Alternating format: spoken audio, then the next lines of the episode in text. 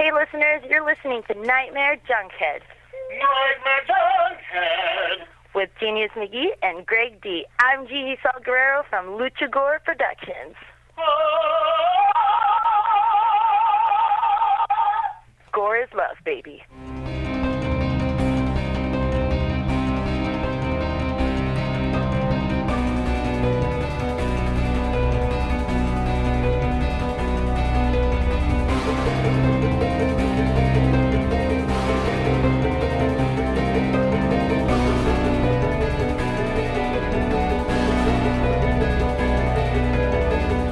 In and out of your consciousness like a bad dream you can't wake from, this is the Nightmare Junkhead Podcast, a horror podcast that to this day still has issues with the texture of the kiwi fruit.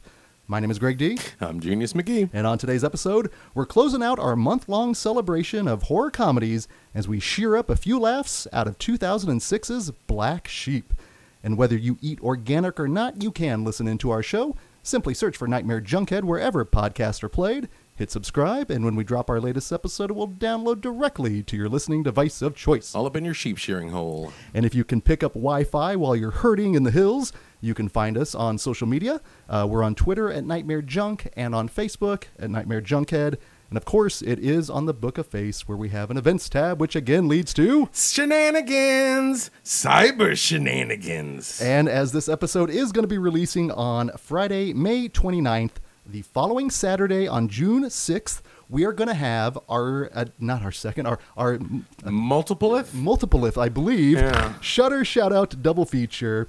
And Genius, what is the Shudder Shout Out double feature? Ooh, it's rad. So it's just like what you would get when you would come see us live. What we would do is you we have a pre-show that you go into. You're going to get a tab that can lead you to the YouTube. Well, you don't have to break down the logistics. What, Oh, what the good Oh, stuff they're oh, going to oh, The get? The good stuff, the good stuff. You're going to get a pre-show. You're going to get our yakety smackety. You're going to get to see two fucking rad Shudder movies that you might not have seen, and then you get to see more of us yakety smackety with all of our other shenanigans, our FMKs, and all that. And sometimes we tippity type with you, and sometimes we don't. But at the same time, it's always a good time. and the films we're going to be focusing on as we ra- we come into the summer months here, Yep, the summer of slashers because we don't want to kill anybody else. and we are going to be viewing The Mutilator from Uh-huh. 1984 and from 1988, Amsterdam. okay, so the Mutilator, I've seen that. Amsterdam, I can't even say I've seen that. I truly have seen The Mutilator and yeah, I've seen Amsterdam.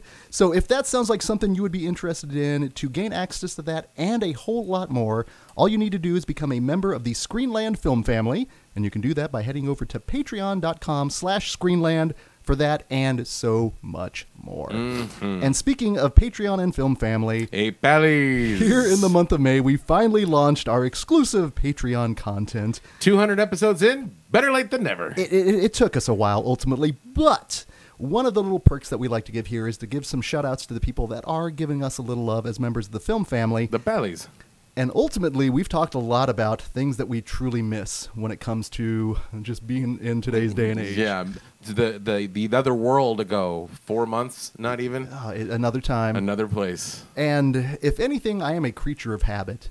And one of my habits in my routine, not only do I have weekly podcast, but also on Tuesdays, there came to be just something that I would do around 9 o'clock in the evening where I would gather with fellow terror movie loving folks, horror movie loving folks. You would go to services.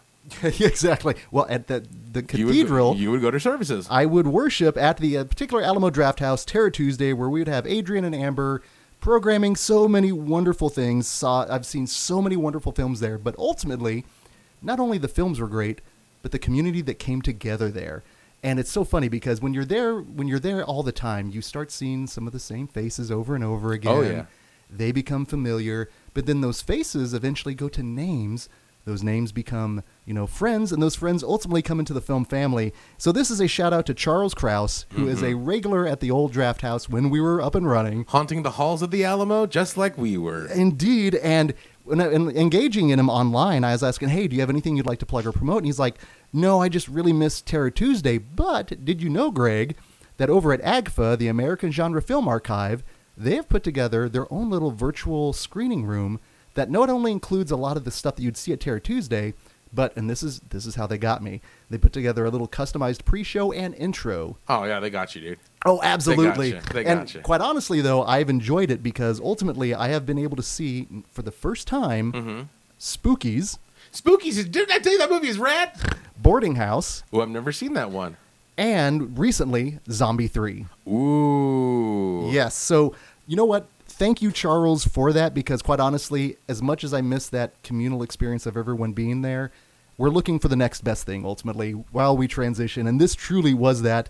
So, until, you know, Charles, we can all see, and I'm not, are you going to be hugging after this? I am. Okay. I'm, I'm still maybe doing an, a modified I might- elbow bump. It depends. It depends. It depends. They all like you know. I don't know. I was gonna say I don't know where you've been, but in fairness, if anybody's gonna hug me, that's just the caveat that I should give them. You don't know where I've been, so yeah, you are kind of a petri dish of all sorts of things, my I friend. I am. I am. you the could hold the, diddliest. you could hold the vaccine. You could make it worse. We don't know. but no, thank you, thank you again, Charles, for being part of the film family. Thanks, Belly. that is something you would like a little bit of, you can join the Nightmare Junkhead film family at patreon.com slash nightmare junkhead. You're rad, dude. Indeed. And speaking of radness, not only am I super excited to talk about the film that we've gathered here before, I'm more excited to tell you and talk about the folks that led me, number one, to this gym because this was a first time watch for me. Genius, it had been a while. It's been a while since I've seen it, but I remember. I remember seeing it vividly. Well, the gentlemen involved here, you can read some of their works at a number of places, including uh, Bloody Disgusting and Consequences of Sound. But more importantly, at least for me, for the most part, uh, they are part of my midweek rotation of podcasts uh, as they provide context, laughs, and so much more as they and their guests provide a great LGBTQIA filter for the world of horror. Please welcome to Nightmare Junkhead for the first time from the Horror Queers podcast, Joe Lipsett and Trace Thurman. Hello. Hi. Hello, hello. Thank you. guys were so patient throughout all that. I I really hate now that we have all that stuff to go through, and I'm just I'm watching people going, mm-hmm, yeah, just get to the stuff, get to the stuff. But you have the patience of Crosby, Cropsey, so thank you for that. You're welcome. We're used to it too. We do the same thing with our guests. Indeed. Well, before we get to the uh, sheep shenanigans, uh, tell our listeners Sheep nanigans. that. Oh, prepare them for the over and under of bad jokes. I'll just stop it right there. I'm preparing you now. But where can they find you out? Don't. Oh no, throw it out there. Throw it out. Add to the fire. I was, I was, I was like trying to think of a good sheep pun. Don't, just don't bleed us out. Ah. See? Ooh, that's like next level sheep. You know humor. what? I see you what you did there. No, I see what you did there. Oh, Christ There Almighty! So, if you are interested in that, Sorry where can they that. find you out there on the social media? Please plug and promote away. All right. So uh, we can be found on Instagram as well as Twitter at Horror Queers, and then Trace. Uh, people like to follow him individually because he does movie marathons, talks about weird television shit. Wait, so you make it sound like they only want to follow me individually and not you. You're not really giving yourself enough credit. I'm starting with you, so you can follow Okay. Trace at Trace Thurman with a D in between his first and last name, and then I am at B stole my remote, and that is the letter B. And already, this is the reason why I really enjoy your guys' podcast so much, is the chemistry between the two and the just kind of the genuine joy you have for each other. Um, but before we get into the podcast itself, a question that we always ask first timers here on the show is what was it that got you into horror, i.e., your horror origin? Your crime alley. Yes. Was it a, a movie, a moment, a book, a relative? But, you know, what was it that made you identify with horror and go, ah, I think I can get into that? Mm-hmm. I love the Crime Alley reference. I've just I've just started doing a deep dive into um, Batman graphic novels because I've never read them before, and I was watching Ooh. Batwoman and Hush made his appearance, and I was like, oh, I think I'm gonna buy the Hush book, and then from then on, I was like taking uh, recommendations from people, and I, I I've spent like three hundred dollars in the past two weeks on various Batman graphic novels. The Long Halloween. like self care. the Long Oh, Halloween is fantastic. I love Long Halloween. I actually prefer Dark Victory, the sequel to it, but um, yes, I'm working my way through them. If you- Anyway, that and- wasn't my genesis. Any, anyway, I could talk. I'm like on such a kick right now. Right? But, um, no. Um, I, I feel like I've because we just did an episode on Scooby Doo and Zombie Island on our podcast. But I honestly think that my, my genesis was watching Scooby Doo as a kid because I wasn't allowed to watch like a lot of the harsher stuff that like would qualify as legitimate horror as a kid. So it was it was mostly Scooby Doo for me and the occasional Goosebumps novel. Now, what I era? think it was of- also he was he was trying to like give his mom like the teenage finger because she wouldn't let him watch horror movies. Well, So it's a rebellion thing. I'll show you. I'm gonna well, watch yeah.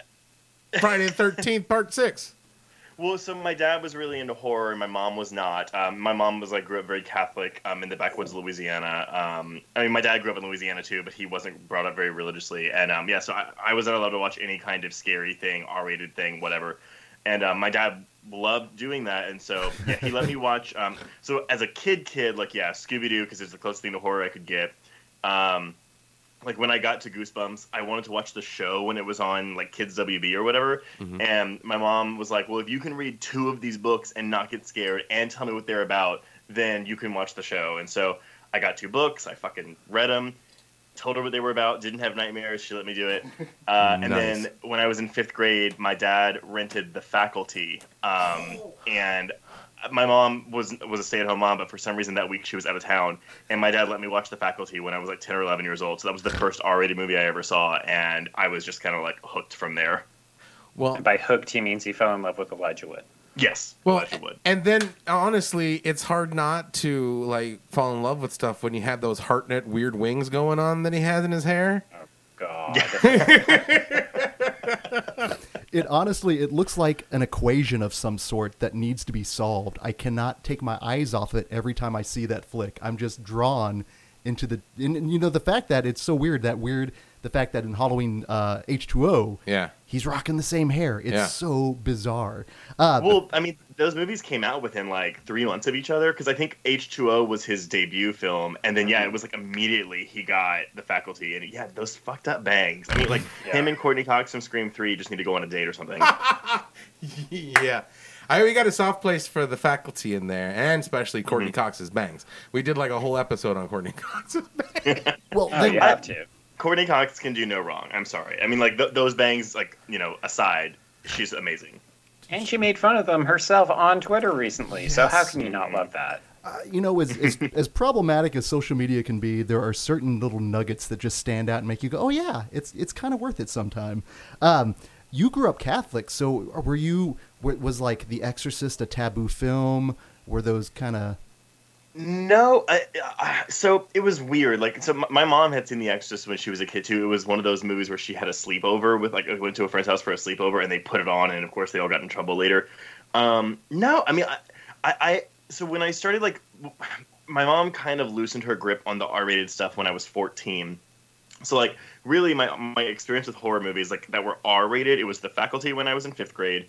There was a week when I was in eighth grade when my mom was out of town again and my dad rented me like I want to say 15 R rated movies. So it was like from the brunt of the whole Scream franchise to Deep Blue Sea, Halloween H2O, the Jeepers Cre- uh, Jeepers Creepers 1 because that was the one that was out at the time. Um, to Scary Movie 1 and 2, which honestly was the most inappropriate out of all of them. Oh yeah. yeah. But um, but yeah. So then once uh, when I was like fourteen or fifteen, my mom was like, "Okay, well, y- you can start watching some of this stuff." And so I would. We were doing Netflix by disc at the time, and so I just started going through. And it, that's kind of how I found Bloody Disgusting too, is because I was just trying to research more horror. Like the way I experienced horror so much was my dad would watch a movie, and then I, since I couldn't go see it, he would just come and tell me beat by beat what happened for the plot, so I would imagine what the movie was. And so a lot of my first time watches of these scary movies, I had already envisioned or like played a version of them in my mind because my dad had told me everything that happened in them. And so I just started going through Netflix, like I fucking flooded our Netflix. My mom got so mad because she was like, we were doing like the one disc at a time plan instead of like three discs at a time, and she was like, "Why are none of my movies coming in?" And I was like, "Cause I hacked her fucking Netflix account, and I've been going through all these movies you wouldn't let me watch as a kid." Um, but what's funny is I actually don't gravitate. I, I did grow up Catholic. I mean, I went through the whole shebang. I got I got confirmed when I was uh, in high school and everything, which is terrible. I mean, I'm sorry. For me, it was terrible. I really didn't like it. Um, if you've been confirmed, no offense. But uh, I never gravitated towards religious horror. I think it's just because like growing up, like religion was already horrifying to me. Um, I mean, growing up gay, you know, especially in Catholicism, you're kind of led to believe like, oh, that I mean, yeah, I, I was getting preached about how bad being gay was before I realized I was gay, and so once I realized I was gay, that's when I kind of started moving away from religion, and I didn't really like want to watch a lot of religious horror, and So I, I I did eventually see The Exorcist, but I read the book first, and that's what I was doing a lot. Was like I was like seeking out horror novels. Actually, that's what I did a lot before I even could watch the movies. Was I would read the books because I think my mom thought that they there wasn't mature content in the books, which is very incorrect. um, and the the Exorcist book actually scared the crap out of me. The movie, not as much. I think I grew to appreciate that film more over time once I was old enough to really understand the themes it was putting out there. No, that's uh, and that's what I love seeing just how this stems and then how it grows and evolves over time. It's always Mhm. fascinating. And then what was your horror origins? Uh, okay, so I definitely didn't watch a lot of TV and movies when I was a kid, but kind of like Trace, when my parents left me in the hands of my older sister for babysitting so that they could go out and, I fuck or go for dinner or something like that. Uh, you know, those two options that Right. presumably married people do. So my sister would use the opportunity to like scare me shitless, and so my horror introduction was a Clive Barker double bill of Candyman and Hellraiser. Holy and I was about shit. like ten years old. Holy shit! That's that's some heady stuff. That's some that's that's that's basically teaching you how to swim by throwing you into not only the deep end but the toxic waste deep end because that's that's some that's hardcore shit. And you ate it up apparently. Yeah, funny enough, I mean, I I definitely had a bunch of nightmares and that kind of shit. But uh, it it sort of set me on an interesting path because I ended up really enjoying some of that darker, more sexual horror as a result. So there was a lot of stuff where people would say, "Oh, this is really scary," and I'd be like, "Well, yeah, but I mean, it's no fucking you know Julia feeding stray men to a guy who's reanimated in her you know attic or whatever." So it's not that bad. Right? it's all about context. It's all about perspective. I always remember feeling more adult, or at least feeling like I should feel like more of an adult when I watched all those uh, Clive Barker films. So I can only imagine as an introduction how that really it that doesn't necessarily shape the way you go into, but like you said, you're just like, nah, I really, you know, I'm I'm good for anything at this point. Absolutely. Yeah, like generic slashers. I, I mean, I've talked a lot about how Friday the 13th doesn't really do it for me. And I think part of it is that I look at Jason and I'm like, yeah, he's fine. But like, he's not going to come and talk me to death and then like string me up on hooks. And Right. Well, he, hey, right? He's like, if your introduction was this complex horror film, and then like, yeah, you go back and you watch Friday Thirteenth, and it's like, oh, there's It's not like really a- much here to that. Yeah. yeah, oh, there's a guy with a bag over his head. but good. why? Why is he doing this? And where's the hooks? Did you Yeah, exactly. did you find yourself like? I mean, are you? I would imagine you're still um, a huge fan of uh, of that. So, do you find yourself going towards more of his mythology in the Hellraiser series, or going past like Clive Barker's like more books? Are you like hardcore into the Clive Barker now, or do you like okay, cool? Let me tell you about this guy instead. Uh, ironically enough, we actually have an episode coming out on a Clive Barker film, but I've I haven't watched all of his films and I haven't read all of his books. So part of it, I think it was such a crash course introduction that it was like, this is good. I'm gonna need a little bit of a breather for a bit, and then I came back to it and was like, okay, I'll read Imajica. Okay, that was a thousand pages. I'm gonna take another break and I'll be back. Wait. I don't think I've asked you this. Have you read like any of the books of blood? I think I've read the first one. So I've read the one that introduces the Cenobites, but I remember thinking, oh, this Oh, girl. feels like an introduction to things. Like, this is not at all what I was expecting. Um, okay, that's the Hellbound Heart. But the books of blood shit, are like like right. his his six volumes of like short stories. The, the, the, there- there are six of them, and there's like you know so many stories per each volume. But but they put the first three volumes in an omnibus, but didn't do the like four through six. So in college, I read one through three. And that's actually that. was- I think that was my first exposure to Clive Barker before I even saw Hellraiser, and I just hijacked your origin story. I'm so sorry. no, no, that's fine. I mean, I, I think if nothing Jesus else, wept. Uh, yeah, exactly. Jesus wept for my origin story. no, I think if nothing else, it's proven to me that it, it's something that I think Trace and I have come up against a lot on the podcast is this idea like, oh, queer horror is this new exciting thing. Like it's so avant garde and people are just discovering it. And it's like, motherfucker, look at Clive Barker. He's been working here for like 40 years and longer. it's cool to back it now. That's that that's an important distinction. I feel like. Yeah. I think um, p- people would probably say, no, no, no, I've got my, my hand on there. I was there all along. It's fine. Well, I think that's actually kind of a good transition then into the origin of the podcast itself, because from such humble origins, you find yourselves now, you know, indebted in the world of horror. So, what was it then that ultimately led you to each other and the podcast forming? I, I mean, yeah, most people don't realize this, um, but it, Joe and I have only met once, and it was after like doing the podcast for almost a year before we actually met for the first time. Um, yeah, so we both write for Bloody Disgusting. I've been writing there since about 2015. Joe, when did you start? I think in the fall of 2016. Okay. Um, and I'm gonna I'll credit Joe with this because he's kind of the one that spearheaded it. He reached out to me and was like, "Hey, like we both write for Bloody. We're both into horror. You're gay. I'm gay. We, we should do something that's uh like uh, do, related to like queerness and horror." And um, I think he had, you'd reach out to me because um, I frequently mention my sexuality a lot in my writing. Um, usually when it fit the topic I was writing about, or at least to provide a perspective as to where I was coming from. Exactly. Um, yeah, and so um, thank God I did, so he could reach out about that. But um, yeah, he was basically, oh, look, let's do an um, a, a article series where we'll watch a film, we'll analyze it from a queer lens, and we did that in like this is around like late 2017 when he asked me, and so we in the beginning of 2018 we started the article series, and it was an epistolary like we're basically like a, a podcast in written form where we watch a movie. I'd write 700 words, he'd reply with another 700 words, and we go back and forth one more time. And he had always mentioned turning it into a podcast, like turning this article series, which was called Horror Queers when we started it, um, into a podcast. And I kept putting him off. I was like, I don't know anything about that. I don't know how to do it remotely because, again, he lives in Canada. I live in Texas. Um, I I didn't want to be bothered with it, and then and I took a year to grind him down. yeah, and you take take it away, Joe. Take it away. Yeah, so uh, basically, we yeah we spent the year trying to figure each other out and make sure that it was going to be a good fit. And every time I would bring it up, you know, we'd figure out another logistical piece. So like, how do we record remotely? What would the format be? What would the hook be? What would the logo be? And then we ended up launching it a year afterwards in January of 2019.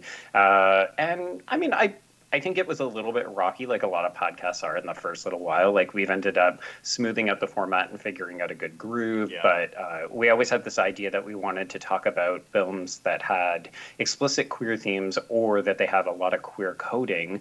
And then every once in a while, we throw in a kind of camp one that we really enjoy. And it doesn't have any queer elements, but, you know, it's got Rebecca's Rebecca Gayheart's fucking hair screaming to high heaven. uh, she's like torturing Alicia Witt. So how can you Yeah, not I- say that that's gay? I think that's the thing too. Like, like, like we. We the, the initial concept was yes, like we're just gonna take films that have like an explicit queerness to them. And granted, while that's cool, and there are plenty of films like that, um, we wanted we didn't want to pigeonhole ourselves. So yeah, we kind of extended it to explicit queer content, queer coding, or if they have a big queer following. Like I mean, we have we, we have now kind of amassed a pretty decent network of um of queer listeners, and so we kind of on our social media channels, like for the podcast, be it the Facebook, the Instagram, the Twitter, we pay attention to what our followers are talking about, and we'll be like, okay, cool. Well, there's a correlation here, so this is something that we could potentially plug in for future programming. and let me just say, I've I, I'm trying. I always get to it. I've re- enjoyed the the podcast so much ultimately because number one, like I said, it's the the chemistry between the two. So the fact that you actually haven't met in person is so pr- six that one time is so incredible to me because we also you know we host a lot of stuff here in town been doing the show for a mm-hmm. while so we i always love to hear how a podcast does evolve over time and then also just the little bits that come out of it and you get your, your own little short-term language and the vernacular that arises and then ultimately the community that you form. And that's what i love more than anything is the fact that you also give me something to look to during the midweek. And as, as, as someone that is you know in a, in a day now where we need that laughter and mm-hmm. that's the thing you you guys genuinely make me laugh but then the insight you also provide as well when I'm laughing and I'm learning, I feel like I'm cheating somehow. Or, so I've always loved that. So thank you also. Just as someone that listens to your show, thank you for providing that outlet.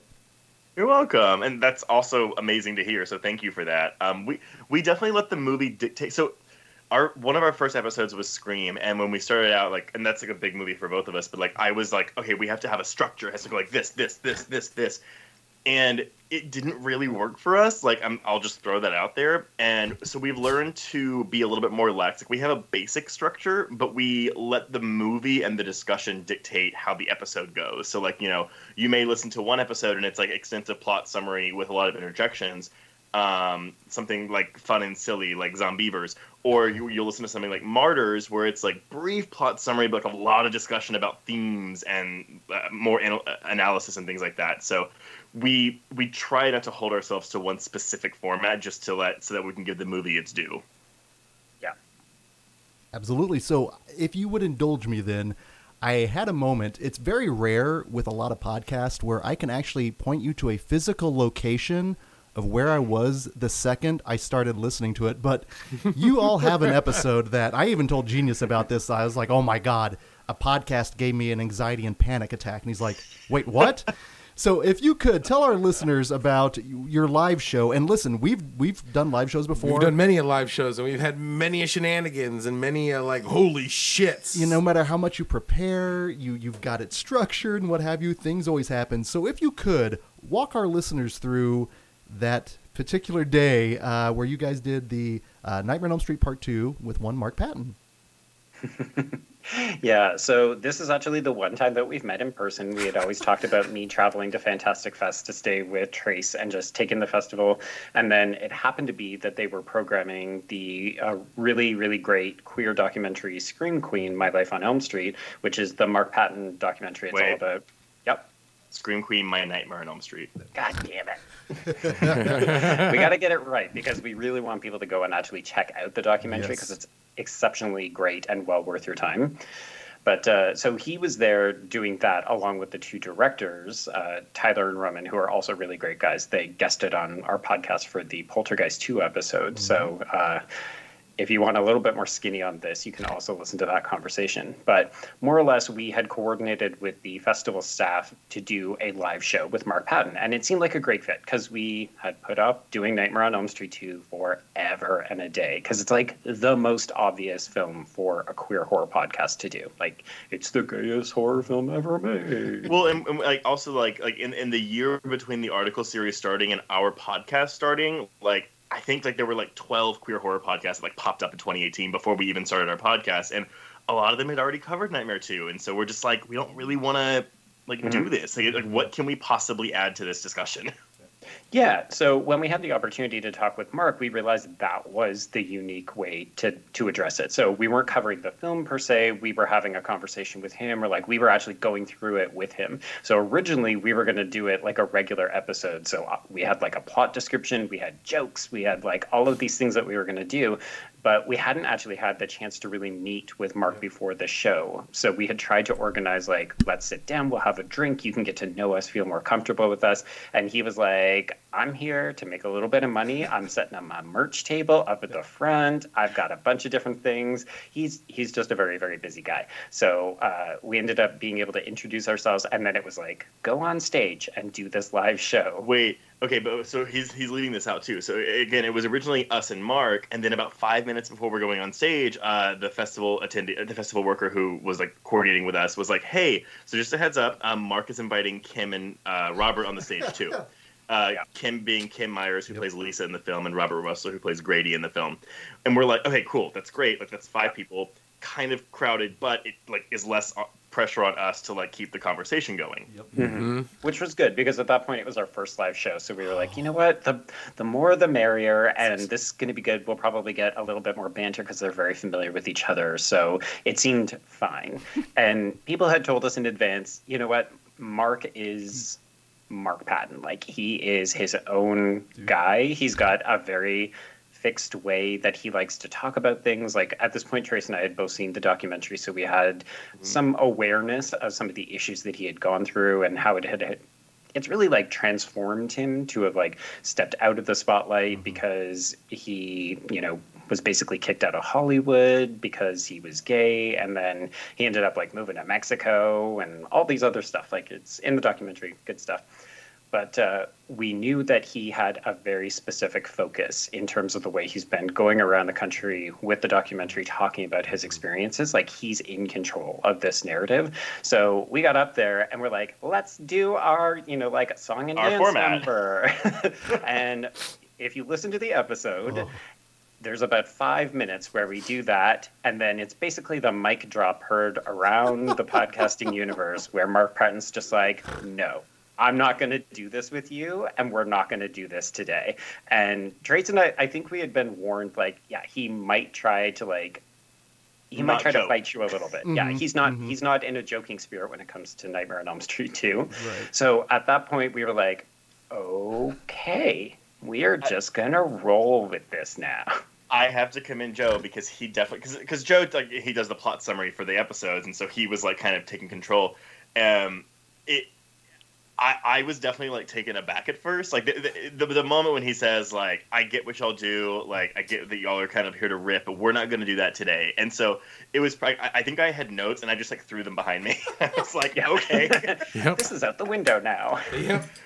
I don't have. I don't need these anymore. it, it, it was supremely awkward. I, I don't really have a big memory of like what happened because I think I had drank like two like whiskey on the rocks beforehand because I was like I need to like loosen my grip, and I it, it was just so bizarre. I I I remember feeling embarrassed at first because I mean you know like we're we're a relatively new podcast and we're doing this and we're up on stage and we had actually been told afterwards that um because at Fantastic Fest you know these these live podcast recordings go on during screenings and so people can either come to the bar and listen to a public podcast or they can go see one of five movies that's showing. And the programmer was like, just so you know, this is like the most crowded a live podcast recording has ever been in this festival. And we were like, great, that's awesome. Just that many more people saw us fall on our fucking asses. But And um, I, I think no, I was, I, but and you know, if any of your listeners choose to go listen to that one and make that our, the first episode of our show, um, be aware. I mean, that, that's just not our that's not our format that we normally do because it, it definitely became more of um, an interview, like a conversation piece, and an interview. But I, it worked out for the best because it did give Mark time to like tell share his story that does complement the documentary very well. Um, and I think after like the initial shock of essentially being shut down. um, it, it, I think we recovered as best we could. I yeah, we ended up getting a lot of positive feedback from people Yeah. about.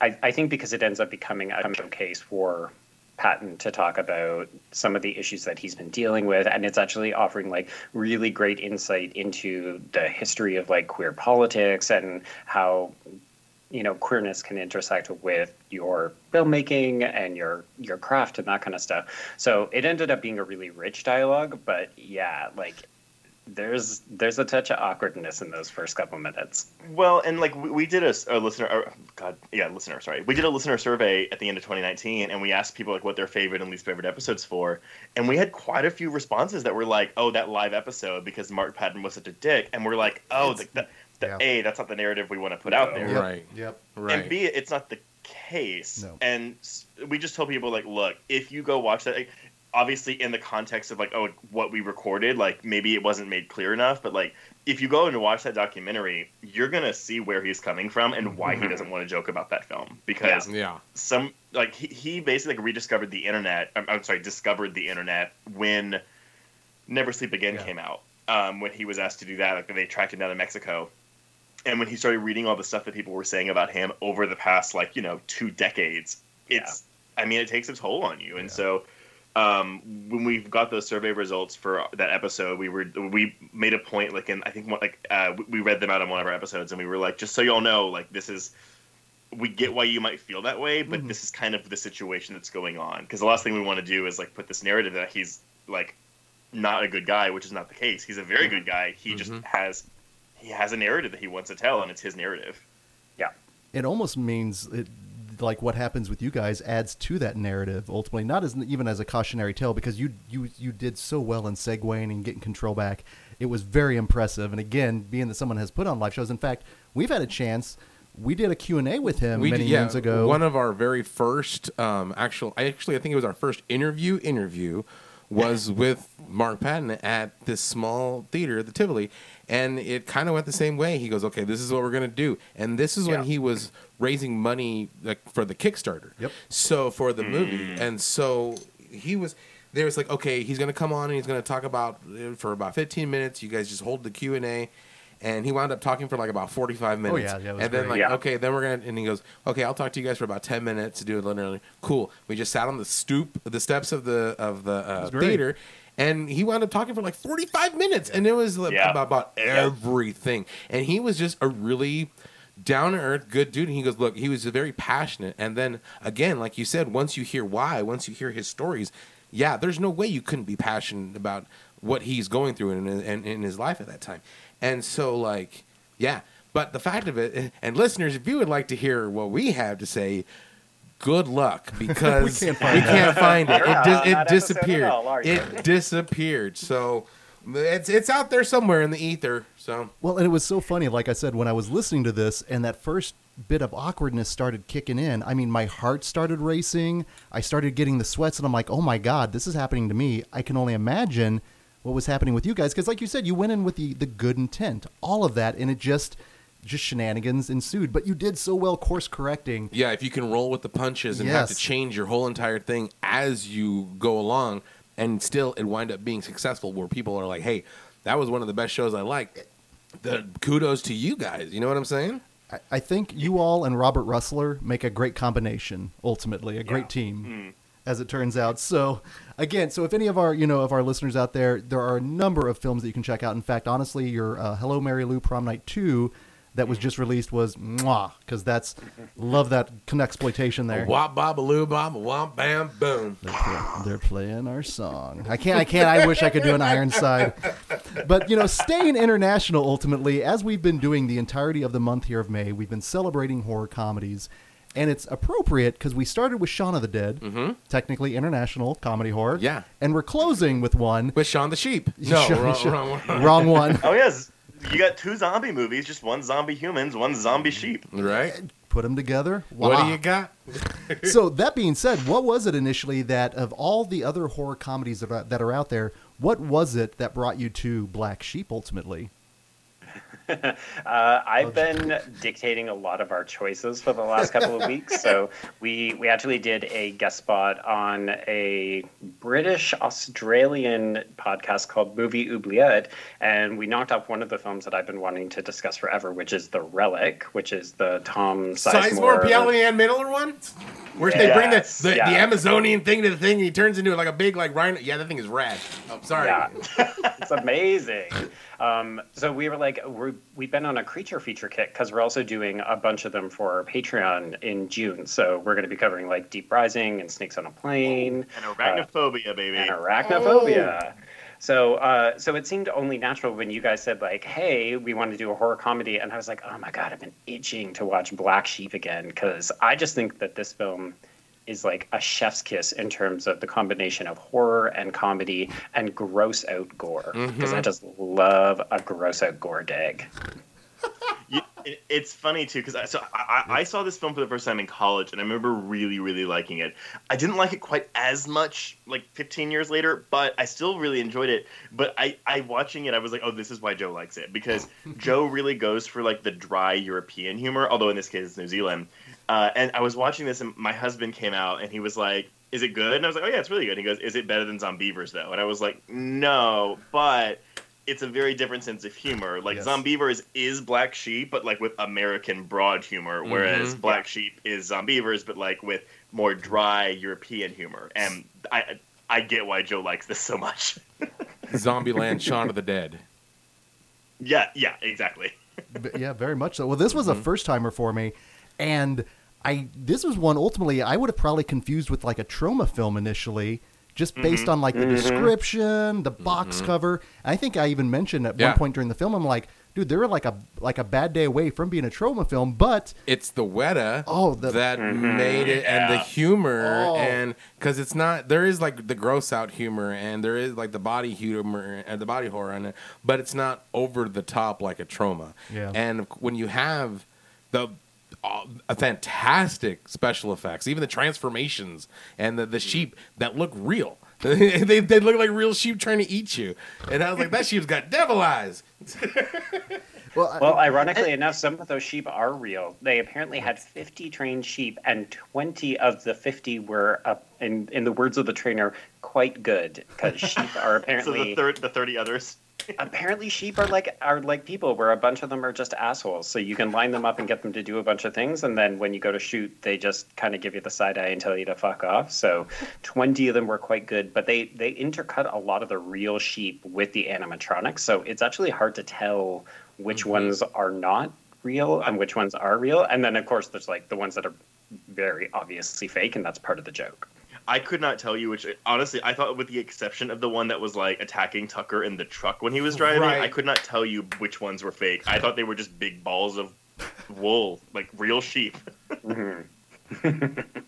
Yeah, I was shocked ultimately of the, not only the kind of the the talent, but the production design. That it, I, you know, they always say there's elevated horror, and I hate that term, but this is definitely something that could have been just uh, Toilet, yes. uh, bottom of the barrel. But I was so shocked ultimately that I had so much fun with it. And again, I think it's um, when you bring in Weta like that. And I, here's a question: Speaking of New Zealand, have you guys seen, or has it been a while? Have you uh, since you've seen uh, Peter Jackson's The Frighteners? It's been a while, but I've seen it for sure. Okay. It it's a huge blind spot for me, and I, I will make a, con- a confession, which may like deter a lot of your listeners from me. Um, I am not a big fan of Dead Alive. Um, I like understand. at all. yeah, I'm kind of like, mm, Yeah, like I appreciate the gore, but it's really I've seen it like three times, and like I just it, it, something just doesn't connect with me. Right. And I've been told so many times to watch The Frighteners and give it a chance, and I've just never gotten around to it. The Frighteners is not at all like Dead Alive. It it definitely feels like a more mature version with a lot of the same kind of like horror comedy skills, but Mm-hmm. it's not. Yeah, it, they're not. It's a different beast. Way. Yeah. Yeah. Yeah. Well, and I mention it because I know Weta worked on almost all of those films, and I mention Yeah. that because my biggest concern was the fact that almost like 99% of the uh, effects that are on screen are all practical in screen. Mm-hmm. Yes. And the Yeah. Frighteners was when that pr- that transition started, where I noted like Peter Jackson, all them kept start trying to go more CGI. So that was my Mm-hmm. initial concern because ultimately, like Genius and I, we both love mini monster movies. oh yeah, monster movies, practical monster Scurrying. movies. Scurry is scary. Yes. And when you make it practical, when it's something that can bite your ankles It makes it more tangible and makes the fear real. And I'm not saying Yeah. the fear was real with this with man eating sheep, but at the same time, you felt for you felt the peril that the people were in, as opposed to like um, Thanksgiving or uh, Poltergeist. I mean, that's more goofy. I think also the the fact of the matter is that not only were the special effects great, but you did care about these characters, they, and and they weren't just fodder to die. Like the fact that you made one of the people afraid of sheep right off the bat is was kind of yes. brilliant. And why? Because his brother was a dick, and so And, and, and because his dad died on the same day, like it, Mhm. it's it's it, I bought that this guy had Right. a sheep phobia, and Right. that's not something I ever would have said about anyone. no, I fell for it exactly. I'm like, okay, I understand why he's afraid of sheep, but like.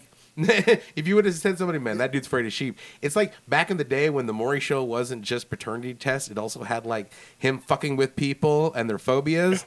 Like if they had Yeah. somebody afraid of like cotton balls, they'd have a guy dressed up in a whole suit made of cotton balls chasing the person on the street. It was like that. So if someone's like, "Oh, I'm afraid of sheep," then yeah. But the fact that you, I believed it, well, uh, made it even better. ultimately, did this trigger anyone with trauma? Because. I went through Not a, the Velcro gloves. well, I went to a lot of petting zoos back in the day. And there were there were always those rogue sheep, those rogue animals that would go out of their way to bite you in the ass and Yes. knock you down. Yeah, fuck goats. Not all of them. Goats are cool, but there was a couple of them that like. But in the midst Wait, of are you talking? Are we talking about the fucking scenes now? Because Oh, I we- will confess that as an adult, I had completely forgotten that a man fucks a sheep and that a sheep fucks a man in this movie. it's so bizarre. Yeah, it is. well, halfway through, we almost got to that scene in Genius. You actually look and you're like, I said it's gonna get weird. It's gonna get weird. We can't have a movie. We can't have a movie about killer sheep without a sheep shagger in it. That has to No. go into it. it's so uh, uh, I had the hey I had the same issue this time that I had back in college, and it's not I don't know if it's a bad thing, but like basically when the sheep massacre happens at the presentation, I think the movie's over. And then you check it, and it's like, oh, there's 30 minutes left of this movie. so, because we have to go through the whole were sheep. I mean, there's obviously there's were sheep peppered throughout the film, but there's this whole extended climax with that, and it's like, oh shit, it worked for me better this time. But yeah, I it's it's so bizarre. I think it's because that that massacre feels like a climax, right? Yeah. It looks like mm-hmm. there's about 500 fucking sheep mm-hmm. coming Mhm. down that hill, and you're thinking, okay, wow, like mm-hmm. this is the big set piece. But then, yeah, you sort of forget, oh, we need to deal with all this brotherly drama because that's actually the crux of the Right. emotional story. But it's easy to forget because you're too busy watching that, you know, businesswoman get her intestines ripped out.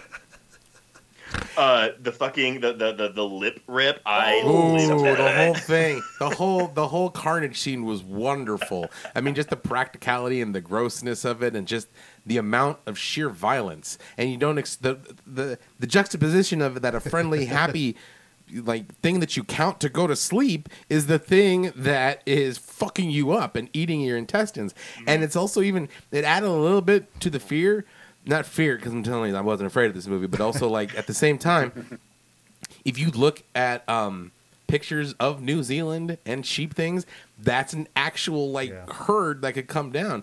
Now I can't look at sheep the same way because if I see, first of all, if I see, I'm not going to be in a field over there where there's like 500 sheep that can surround me at any given time. Fuck all that noise. Second of all, if I do see that, I'm out of there. I'm not going to be like, oh look at the little sheep because I've seen enough Day of the Animals. Yeah. Um, when Food the of the animals gather, you know you're in trouble. Yeah. I love the- Exactly. the, editing, like some of the editing, like the smash cuts, is like like where like the guy turns around and it's like boom, and there's just two sheep just standing there like staring at Yeah. him. It's it's there was no dialogue, there's no like sound necessary. It's just like this fucking shot of these two sheep, and it's it's not menacing, but it's like it's trying to be comedically menacing, and so it, it just it, it just works the way that's put together. some sinister ass sheep. That's what surprised me is the fact that this film does really balance the horror with the comedy for the most part. Mm-hmm. Uh, we just reviewed and talked Hell Baby for our last episode, which is Oh, all yeah. comedy for the most part.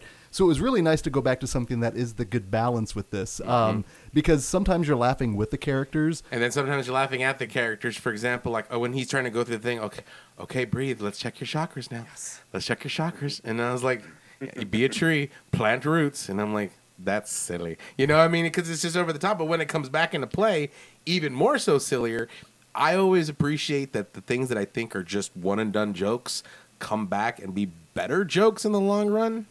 I think yeah, because like when she, when experience, love the name. Experience. Uh, Yes. Experience. when, when, when she when she makes the feng shui joke again, I remember Yeah. like laughing my ass off ten years ago, and then I I- this time I was like, oh, that seems kind of dated. But then they keep running with that Yeah. that that kind of like new age mentality for her, and I was like, okay, like in hindsight, like all of this works for me, like everything that was happening. I I, I love that character so much. And even when you're just like, okay, I get it. You know, she's talking about feng shui, she's talking about chakras. But then for me, the moment that really worked is when she then whips out that candle in the Yeah. Yes. in the underground tunnels. You're just like, she's packing a fucking candle? Come on. But the fact that she's using it because it smells, not so much that it's a practical light, you know? Mm-hmm, mm-hmm. it's it's a, it's like a geranium candle. It like soothes the body. Center her.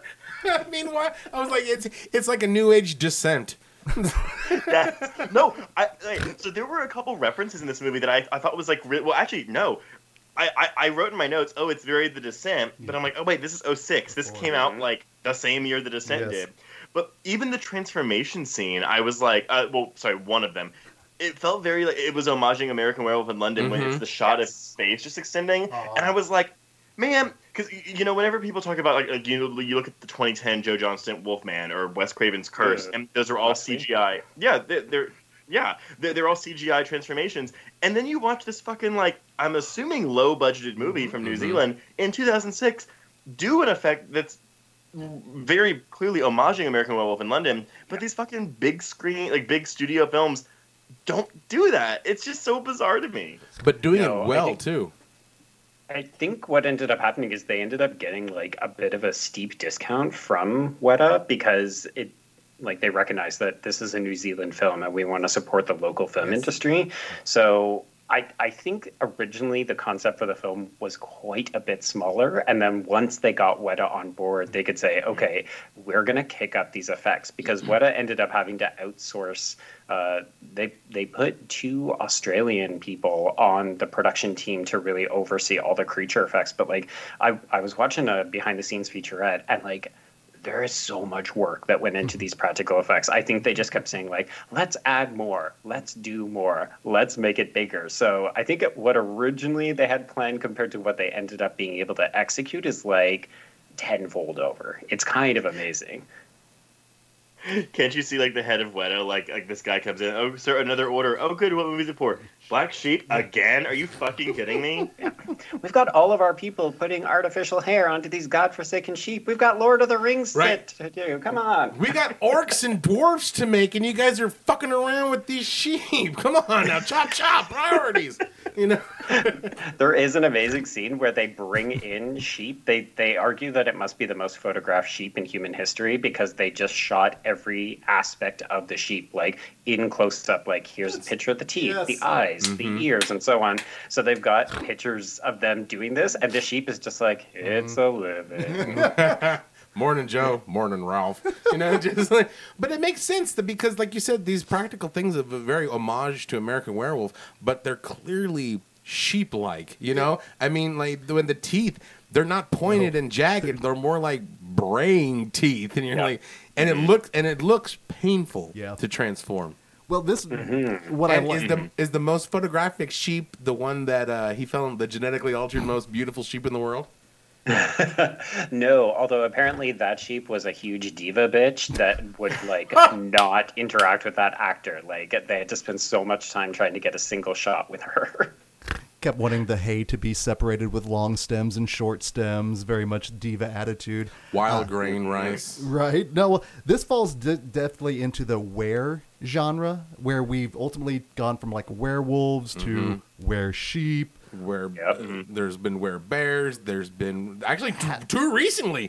Yes. Um, have you have you ever seen like a were sloth? Like, what is the Were ultimate sloth? like were I'm the were sloth, dude. you're slow burn? Man, I- I'm gonna plug those were beavers again in Zombie Yes. Beavers because that's totally go. a thing in that movie. Yeah, And- you can do and- were rabbits with Wallace and Gromit if you want to go into uh, animation. yes. Very classy. It, it just opens up everything, and I love that it, it that it falls this uh, firmly in that whole genre. Um, speaking of all of the practical effects, we talked a little bit about it off uh, off mic, but there is a shot in this movie that truly is one of those that I, I we have this whole thing where we do is the peripheral viewing where you you're watching the screen but at the same time you're watching someone react to it and going into this i didn't Yeah. realize that there existed one of these I, scenes for, I forgot how this ended, but you remember how 2019 was the year of the dong? Yes. I think 2020 is going to be the year of the mangled dick because we've seen a Yes. lot of mm-hmm. mangled dicks movies recently. I mean, very recently. Like I know of like at least three or four of I, that I've seen recently, and so yeah, mangled dick abound. It's so yeah. th- Consider that a warning there potentially, but when and again, uh, the the first one I saw was earlier this month was the the film of Porno. Which have you had a chance to uh, experience Porno?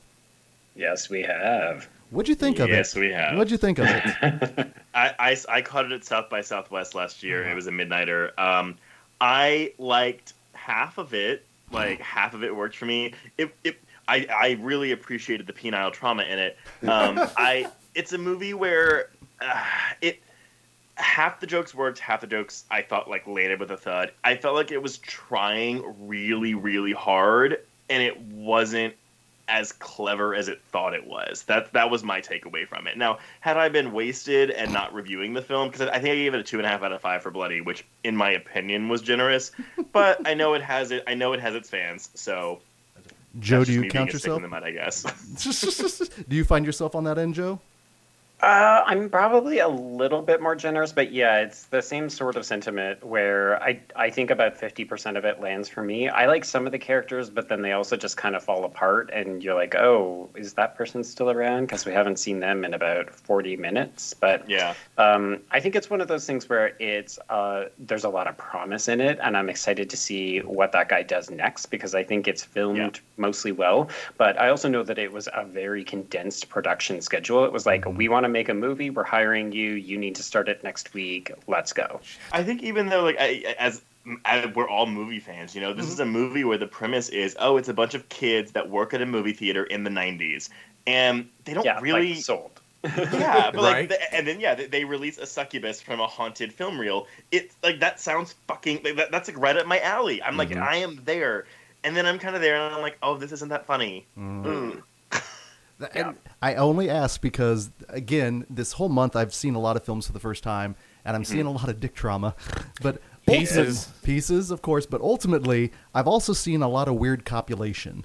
Uh, Black Sheep gave us, obviously, the brother and the sheep. But another one that I also saw this weekend at the Chattanooga Film Festival, I saw the film Jumbo, and I don't I've know. heard yes. so many things. Okay, okay. I, I haven't seen it yet, but I had questions. Oh, it's it's another weird copulation film, and I'm sitting there, so I'm finding like these really weird like double features that I could program out of you know movies like this, and that's what I like really enjoy with films like this is kind of then finding that weird pairing ultimately. The hippie intervention that kicks basically all of the trauma off ultimately Hippies and hobos and hitchhikers are the ones you got to be aware of. Fr- from the 80s to even now ultimately it kind of started off that whole 28 days later did anyone catch that and just in terms of it was like the good intent that ultimately doomed everyone Mm-hmm. Yeah. And I don't know if that's uh, just again. Those damn extreme environmentalists releasing like horrible shit into the world. Well, that's what I think you could actually play some satire with this movie as well potentially, and that's why it works, I guess, on so many multiple levels. On that, um, I'm looking through my notes here. Genius. Oh, okay. Um, the let me see here. The uh, the metalhead cinema. Oh, okay. Let's see here. They put the. Um, I love how it all ended with the fart joke. it's yeah. Oh my god. So fart jokes normally do not land for me, but that I loved that. Check. and and they mentioned it earlier in Right. the film because it's it's one of her ozone things where she's like, oh, like yeah, it's like the leading cause of like holes in the ozone or whatever. And I was like, oh, we're doing like a Chekhov's plot point. With Exactly. That. Chekhov's fart. It's Chekhov's methane. And then we had Chekhov's shears. That Yes, came in early in double the Yeah. shears. No, inevitably, this was a movie I'm so happy to have experienced the first time, and it's one ultimately now that I know, based on my good time with it, I'm going to be ideally introducing it to so many other people out there. Um, What would you double pair it with? Or, or let's see. Yeah, what would you uh, if you're going to program a double feature? I would stay New Zealand, and I would uh, ultimately I'd have fun with Black Sheep, and then I'd pair it with Meet the Feebles, Oh my god. just in Yeah, terms oh, wow. of weird weird Oh my puppetry. God. Yeah, it's a puppets, right? keeps keeping up with the weird copulation, and I, I can't remember if there's any penile trauma in that one because I inevitably always kind of end up forgetting a lot of it when I watch it because I'm trying to forget a lot of it when I'm watching it. Uh, Jesus, uh, I I was gonna go with Peter Jackson too. I was gonna go Dead Alive. I wasn't gonna go quite meet the Feebles, but like I figured, you know, zombies, Weta, New Zealand, you know. it Yeah. works. Any ideas on uh, Trace or Joe?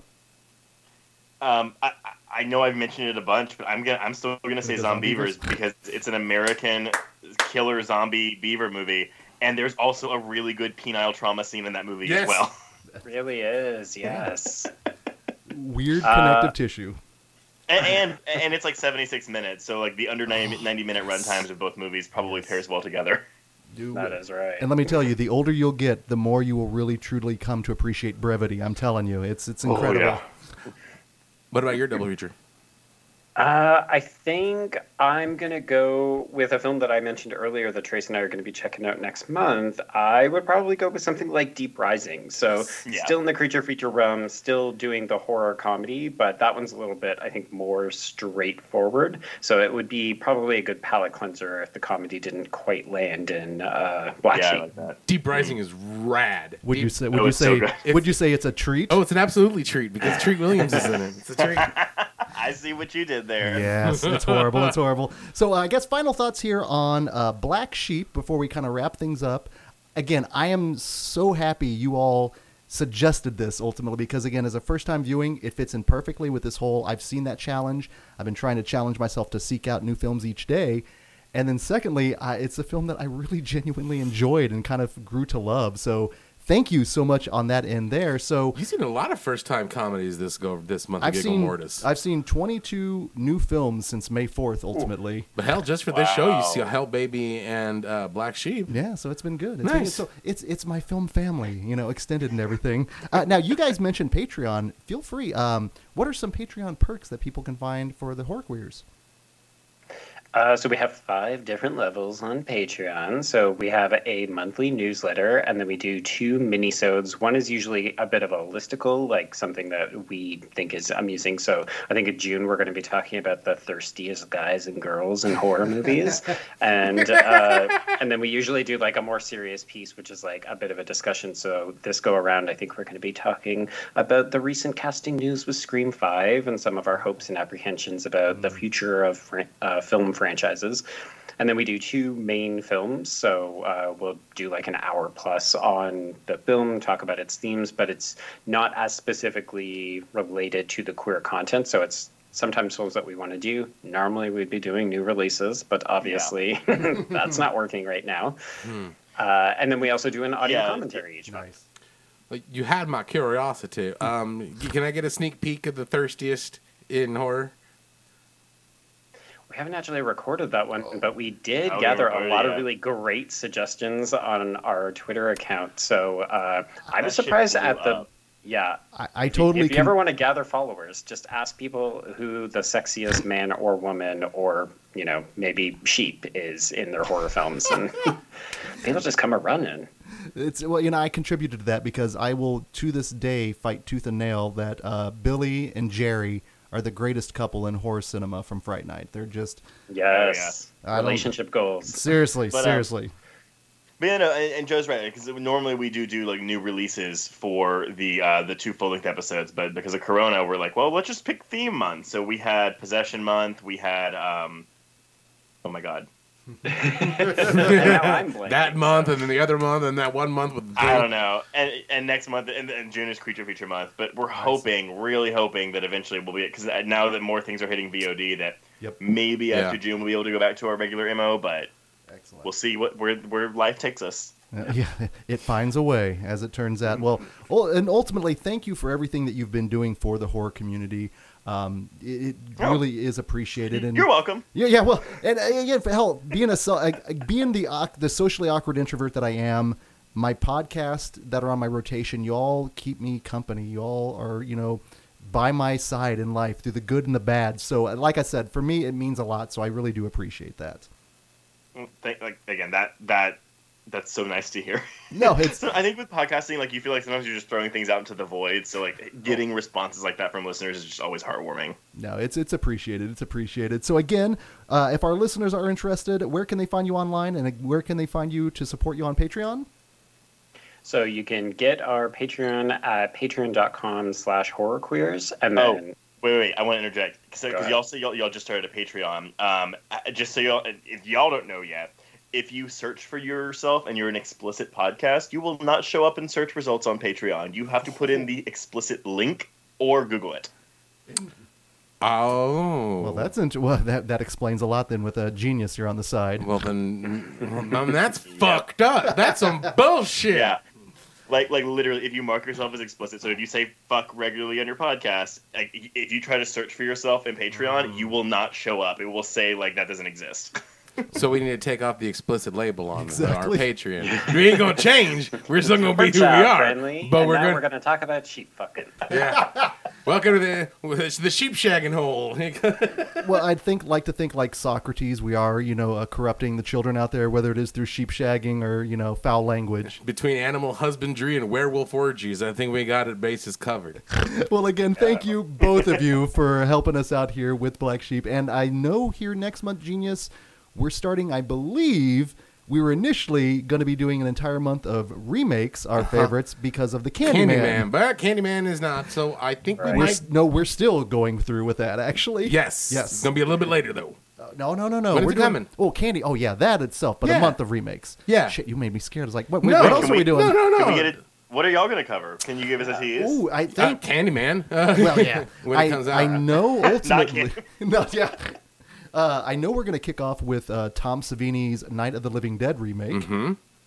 Okay. which I've seen people Oh, coming I around on that love now. that which- remake. I love that remake. Um, we've already done the Blob. that's actually technically our Patreon, exclusive for- commentary. for that year. If yeah, for the next month. Um, but we have a couple of others in the pipe works. We've already done the crazy, so that one is out. Yeah, um, actually, shit. I'll just throw it out real quick. What what would you guys, if you were all out there, what would you like to hear about? Mm. Well, we know what Trace is going to say. Yeah, my, mine would always be the remake of the Texas Chainsaw Massacre because I think it's a fucking brilliant and awesome film. It's definitely. oh Christ! You got him started. One of the best trailers too. Oh, oh It's Oh, yeah. amazing. Oh, the trailer Oh, yeah. is so good. It's amazing. Come, come to Texas, Franklin. It'll be fun. That's the only thing it was missing. The lo- The, the five five minutes of raspberry. Yeah, raspberries didn't apparently make it into the draft there. Well, we'll be doing a lot of that. And again, you know, what are some of your all's favorite remakes? Let us know on Twitter at Nightmare Junk, Facebook at Nightmare Junkhead. So, See Black Sheep. It was great. oh, absolutely. And if while you're feeling saucy, you know what? The other double feature, I realized Black Sheep with uh, David Spade and Chris Farley. I was going to say it with Chris Farley, right? Damn Oh it, we've been sitting on it the entire time. That's Tommy Boy. I think he's all hopped up on crack cocaine. Bober And, Donnelly. and it does indeed include one Gary Busey. hey, yeah, it does. And a bat. Yes. So, bat. So, until that time, this is Greg D, I'm Genius McGee. and we will see you in your dreams. Doodle doodle doodle doo. Doodle doodle doodle doo.